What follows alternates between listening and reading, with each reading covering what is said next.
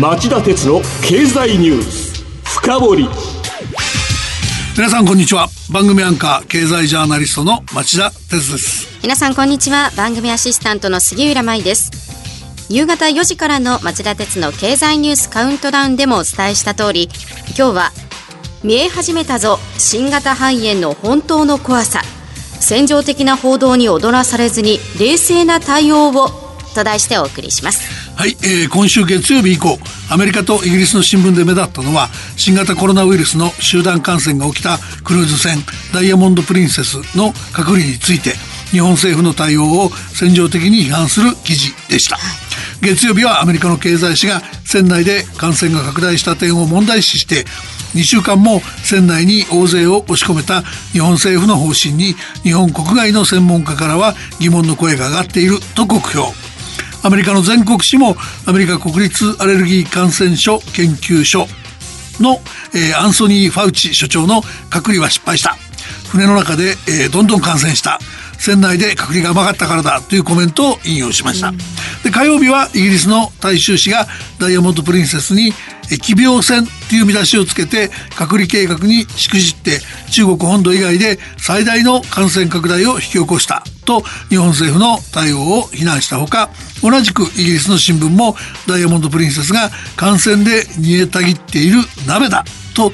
る専門家の言葉を紹介。そして水曜日にはアメリカの通信社が日本は世界で最も危険な場所の一つになりつつあると中国と変わらないと伝えました、はい、で僕はこうした海外メディアの報道が間違ってるという気はありませんし船舶という隔離をしにくい場所で隔離したことが良かったとも思いませんしかし外国船籍の船で突然やってきた人を追い返すことができない中で何千人も万全の体制で隔離できる場所が日本にあったんでしょうか。そうした事情を理解しているからでしょう CDC アメリカ疾病対策センターは火曜日声明を出し日本の隔離について、えー、船内の人々の間で感染を防ぐには不十分だったかもしれないと指摘しつつも隔離のための日本政府の途方もない努力を称賛すると強調しました。今我々に求められているのは揚げ足取りやないものねだりではなく一人一人がアンテナを高く張り冷静かつクレバーにできることを見つけて感染と被害を最小限に抑えることのはずです。そういった意味で今週は今の段階で見えてきたことを整理してお伝えしようと思います。それでは CM の後町田さんに深掘ってもらいましょう。町田鉄の経済ニュース深掘長引く低金利、資産運用にお悩みの皆様、ファンドラップをご存知ですか？ファンドラップは分散投資による安定的な運用と管理を専門家に任せる人気の資産運用サービスです。大和証券では人気の大和ファンドラップに加え、付加価値の高い大和ファンドラッププレミアムや、インターネットで手軽な大和ファンドラップオンラインを取り揃え、お客様に最適な資産運用をご提供いたします。ファンドラップは大和証券。詳しくは大和ファンドラップで検索。またはお近くの大和証券まで。大和ファンドラップ、大和ファンドラッププレミアム、大和ファンドラップオンラインによる取引は、価格の変動等による損失を生じる恐れがあります。お申し込みにあたっては、契約締結前交付書面をよくお読みください。大和証券株式会社、金融商品取引業者、関東財務局長金賞第108号。今日の深掘り。町田さん、はい、私たち国民の一番の関心事は、まあ、この感染がどれくらい続くのかということです。うん、まあ、中国では水曜日、新たな感染者が激減したようなんですが、これは収束の兆しと言えるのか、どう見たらいいんでしょうか？あの、杉浦さんが言ってるのは、中国の国家衛生健康保険委員会が毎日公表している新たな新型肺炎の感染者数のことですよね。えー、火曜日に1749人増えてたのが、水曜日は394人の増加にとどまったんで、収束の、収束の兆しと解釈できるのかっていうことですよね。僕ね、それ残念ながらダメだと思います。あの、というのはですね、国家衛生健康保険委員会がこのタイミングで新型肺炎の感染者数の定義そのものを変更しているからなんですよ。はい、この変更は、その CT で肺炎の症状が確認された患者であっても、新型コロナウイルスの拡散検査で陰性ならば、感染者としてはカウントしないことにしたっていうもんなんですね。なので、実態としてどう、あの、減ったかっていうのはわからないので、収束に向かっていると考えるのは危険と言わざるを得ません。あの、中国べったりで、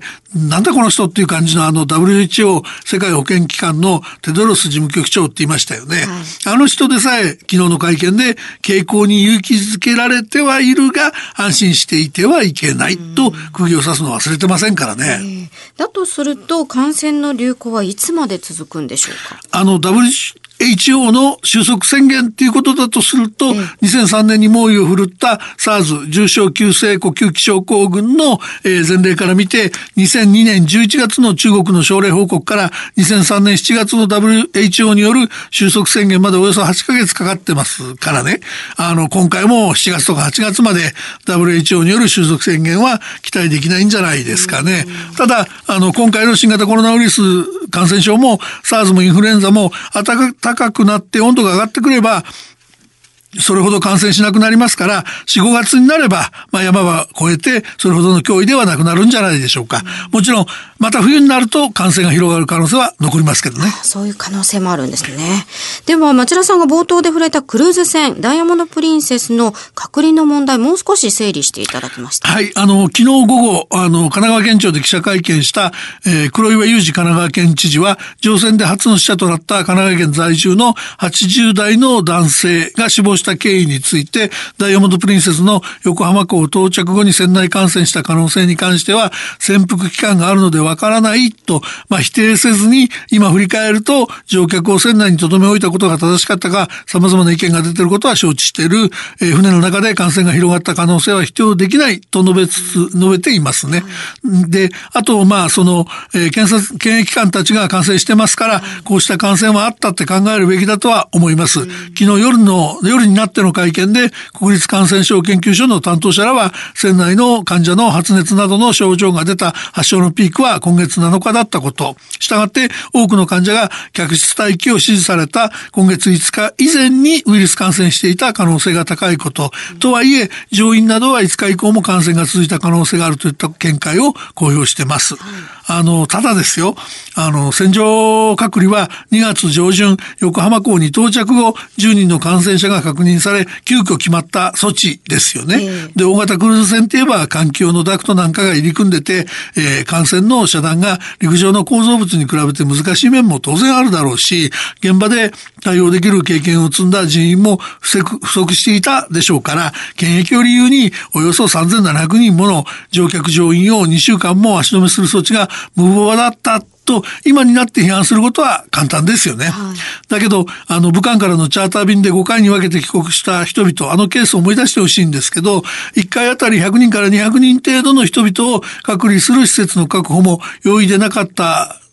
でしょ？みんな覚えてますよね。えーね、だから今回のそのクルーズ船の乗客乗員合わせて3700人もの人々を安全にかける隔離できる施設って国内になかったんじゃないかと僕は思いますけどね。確かに現実は難しいですね。で、あと検査で陰性だったあの乗客の下船が水曜日に始まったことで、はい、日本人の乗客は公共交通機関で家路に着いたっていう報道ありますから、はい、でその一方でアメリカはチャーター便を使って帰国させた自国民をさらに2週間隔離をやり直す必要があると判断していると言いますから、あの、横浜入港後、速やかな下船を認め、対応は帰国先に任すべきだったっていう議論をする人もいるようです。だけどこの議論もその対策の軸足が国内にウイルスを持ち込ませない水際対策にあるときに相手国の受け入れ体制が整ってないっていう問題もあったはずですし、その乗客乗員を速やかに下船させて帰国させるっていうのも机上の空論じゃないですかね。もちろん今回の対応のどこにどういう問題があってどう直すべきかっていったことは徹底的に検証してクルーズ船の航海中に感染症が発生した際の国際的な対応ルールを作ることは急務です。今回もその入港先が決まらず、さまようクルーズ船がありましたが、乗客乗員の命に関わる話ですから、国際社会として集団感染に対する海のルール作りを急ぐべきだと思います。まあ、一方で一部の海外メディアのようにヒステリックに糾弾するのは、えー、理不尽だと僕は思います。あの国内の感染症対策全体はどうでしょうあの、発生してからはね、対応それほど悪くないと僕は思ってるんですよ。はい、あの、前にも言いましたけど、発症と感染が確認された中国湖北省の武漢市に法人救済のためのチャーター便を迅速に出したり、帰国後検疫隔離を迅速にやったり、あの、国内でその新型コロナウイルスの感染確認が相次ぎ出したことを受けて、その加藤厚生労働大臣があえて日曜日に記者会見開いて、感染経路が判明してないケースが複数あるから、これまでと状況が異なっていると述べた上で、水際対策一辺倒から国内の感染経路特定、感染予防にも軸足を置いたのは、そういった投資をいろいろ取ってきてますから、やっぱり適切だったと思うんですね。はいで、そうした過程で、その国は専用病床を現在の2倍近い3400床に増やして感染本格化に備えるとしてます。ああと、その新型コロナウイルスの遺伝子が含まれていないかを確認する PCR 検査について短期間に1日300件程度の検査能力を1000件を超えるレベルに向上できるとか、えー、重い肺炎により呼吸不全に陥った患者の呼吸機能を補助する人工肺が相当量確保できるといった情報が明らかになったことも国民に日本の緊急医療への信頼感を醸成するのに役立ったと僕は思います。あの、専門家に聞くとね、こんなことできんのアメリカと日本ぐらいらしいですよ。でも起きてからの対応は悪くないということなんですが、起きる前からやっておくべき問題というのはありますか？いや、そこはね、大問題があると思います。まあ、杉浦さんさすがの指摘でね、あの、予防接種の問題っていうのが